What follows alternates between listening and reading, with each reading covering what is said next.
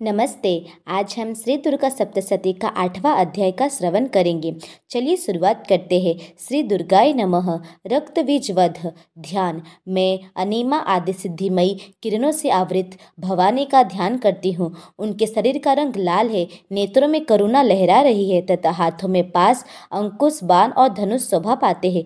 ऋषि कहते हैं, चंड और मुंड नामक दैत्यों के मारे जाने तथा बहुत से सेना का संहार हो जाने पर दैत्यों के राजा प्रतापी शुंभ के मन में बड़ा क्रोध क्रोध हुआ और उसने दैत्यों की संपूर्ण सेना को युद्ध के लिए कुछ करने की आज्ञा दी। वह बोला, आज उदा युद्ध नाम के छियासी दैत्य सेनापति अपनी सेनाओं के साथ युद्ध के लिए प्रस्थान करे। कंबू नाम वाले दैत्यों के चौरासी सेना नायक अपनी वाहिनी से घिरे हुए यात्रा करे। पचास कोटि वीर कुल के और सौ धौम्र कुल के असुर सेनापति मेरी आज्ञा से सेनापति सेना हित कुछ करें। कालक, दोहाद, मौर्य और काल के असुर भी युद्ध के लिए तैयार हो। मेरी आज्ञा से तुरंत प्रस्थान करे। भयानक शासन करने वाले करने वाले असुर राज शुंभ इस प्रकार आज्ञा दे सहस्त्रों बड़ी बड़ी सेनाओं के साथ युद्ध के लिए प्रस्थित हुआ। उसकी अत्यंत भयंकर सेना आतिदिक चंडिका ने अपने धनुष की टंकार से पृथ्वी और आकाश के बीच का भाग गुंज, गुंजा दिया। राजन, तदनंतर देवी के सिंह ने भी बड़े बड़े ज़ोर ज़ोर से दहाड़ना आरंभ किया। फिर अंबिका ने घंटे के शब्द से उस ध्वनि को और भी बढ़ा दिया। धनुष की टंकार सिंह की दहाड़ और घंटे की ध्वनि से संपूर्ण दिशा गुंज उठी। उस भयंकर शब्द से काली ने अपने विकराल मुख को और भी बढ़ा लिया। तथा इस प्रकार वे विजयिनी हुई। उस तुमुल नाद को सुनकर दैत्यों की सेनाओं ने चारों ओर से आकर चंडिका देवी सिंह तथा काली देवी को क्रोधपूर्वक घेर लिया। राजन, इसी बीच असुरों के विनाश तथा देवताओं के अभ्युदय के लिए ब्रह्मा, शिव कार्तिक विष्णु तथा इंद्र आदि देवताओं की शक्तियाँ जो अत्यंत पराक्रम और बल से संपन्न थी, उनके शरीरों से निकलकर उन्हीं के रूप में चंडिका देवी के पास गई। जिस देवता का जैसा रूप, जैसी वेश भूसा और जैसा वाहन, ठीक वैसे ही साधनों से संपन्न हो उसकी शक्ति अस्त्रों से युद्ध करने के लिए आई। सबसे पहले हंस युक्त विमान पर बैठी हुई अक्ष सूत्र और कमंडलों से सुशोभित ब्रह्मा जी की शक्ति उपस्थित हुई जिससे ब्रह्मा ने कहते हैं। महादेव जी की शक्ति वृषभ पर आरूढ़ हो, हाथों में श्रेष्ठ त्रिशूल धारण किए महानाग का कंकन पहने मस्तक में चंद्रशेखा से विभूषित हो वहाँ आ पहुँची। कार्तिक के जी की शक्ति रूपा जगदम्बिका उन्हीं का रूप धारण किए श्रेष्ठ मयूर पर आरूढ़ हो, हाथों में शक्ति लिए दैत्यों से युद्ध करने के लिए आई। इसी प्रकार भगवान विष्णु की शक्ति गरुड़ पर विराजमान हो, शंख, चक्र, गदा, सांग, धनुष तथा खरग हाथ में लिए वहाँ आई। अनुपम यज्ञ वाराह का रूप धारण करने वाली श्री हरि की जो शक्ति है, वह भी बारह शरीर धारण करके वहाँ उपस्थित हुई। न नर सिंह शक्ति भी निश्चय के समान शरीर धारण करके वहाँ आई। उसकी गर्दन के बालों को झटके से आकाश के तारे बिखरे पड़ते थे। इसी प्रकार इंद्र की शक्ति वज्र हाथ से लिए गजराज एरावत पर बैठकर आई। उसके भी सहस्त्र नेत्र थे। इंद्र का जैसा रूप है, वैसा भी उसका भी था। तदंतर उन देव शक्तियों से घिरे हुए महादेव जी ने चंडिका से कहा, मेरी प्रसन्नता के लिए तुम शीघ्र ही इन असुरों का संहार करो।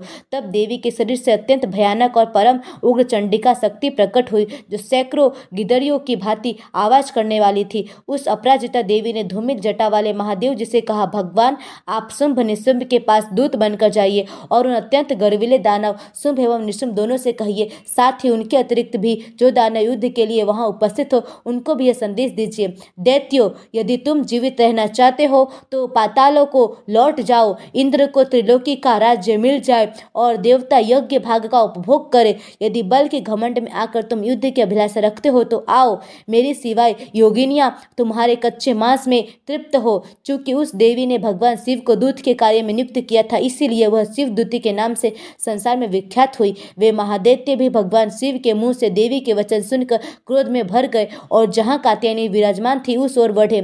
तदंतर वे दैत्य अमरस में भर कर पहले ही देवी के ऊपर बाण, शक्ति और ऋषि आदि अस्त्रों की वृष्टि करने लगे।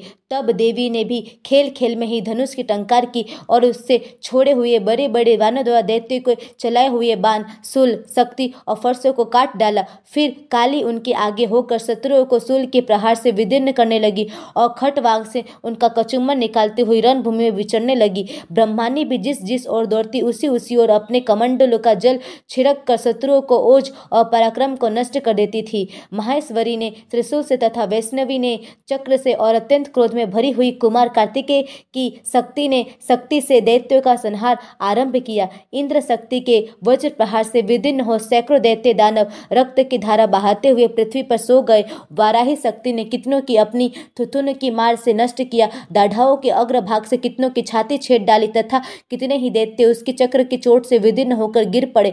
नार सिंह भी दूसरे दूसरे महादैत्यों के अपने नखों से विदिन्न करके खाती और सिंहनाद से दिशाओं एवं आकाश को गुंजाती हुई युद्ध क्षेत्र में विचरने लगी।